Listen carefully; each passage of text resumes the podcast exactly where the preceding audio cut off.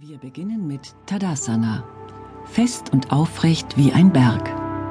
Kommen Sie zur Ruhe. Als Arzt hat man ja auch seine Belastungen und oft seine Tage, wo es einem vielleicht zu viel ist. Und man muss schon sagen, gerade in, in solchen Momenten, wenn man dann sich die Zeit nimmt, 20 Minuten Yoga zu machen, merkt man sofort, wie einem das bekommt, wie der Stress abfällt. Er hat eine vitalisierende, eine sehr stark vitalisierende Wirkung. Der Schlaf wird besser.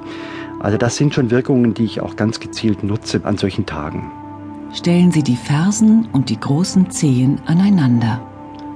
Brust weiten und geradeaus gucken. Balsam für Körper und Geist. Die medizinische Wirkung von Yoga und Meditation. Eine Sendung von Peggy Fuhrmann. Ich habe mit Yoga angefangen, weil ich Rückenprobleme habe, also Schulterprobleme mehr oder weniger und meine Schulterprobleme hatte ich ungefähr acht Jahre lang. Also es wurde mal besser, mal schlechter, aber die waren halt da immer. Das war so fast chronisch, würde ich sagen. Berlin eine Arztpraxis am Bayerischen Platz. Hier ist die zahnmedizinische Assistentin Kira Krenz wegen ihrer chronischen Rückenschmerzen in Behandlung. Das Besondere? Die Ärzte in dieser Gemeinschaftspraxis sind gleichzeitig Yogalehrer und verordnen Yoga seit 20 Jahren als Therapie gegen verschiedene Beschwerden von chronischen Schmerzen bis zu Stresssymptomen.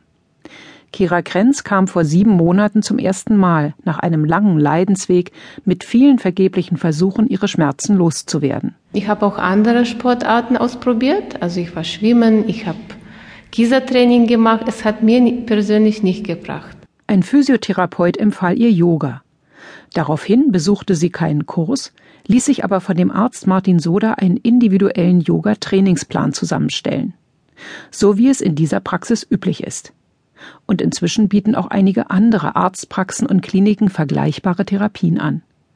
Das heißt, die Mediziner oder mit ihnen kooperierende Yogalehrer wählen aus den über 1000 überlieferten Yogaübungen gezielt für den jeweiligen Patienten die hilfreichsten aus und üben sie mit ihm ein. Anschließend absolviert der Patient dieses 20 bis 30-minütige Trainingsprogramm mehrmals wöchentlich allein zu Hause. Am Anfang aber steht eine gründliche Anamnese, erklärt der Allgemeinmediziner Martin Soder. Das heißt, wir fragen erstmal nach den Beschwerden.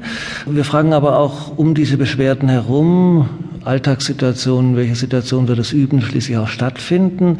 Wir fragen auch nach anderen Erkrankungen, die vielleicht einen Einfluss haben könnten auf die Auswahl der Übungen. Zum Beispiel jemand mit einem Bluthochdruck sollte keine Umkehrpositionen machen. Das heißt, wir versuchen abzuklären, ob es irgendwelche Einschränkungen gibt, auf die wir achten müssen. Und haben den Schwerpunkt dann aber schon auf der Frage nach den Beschwerden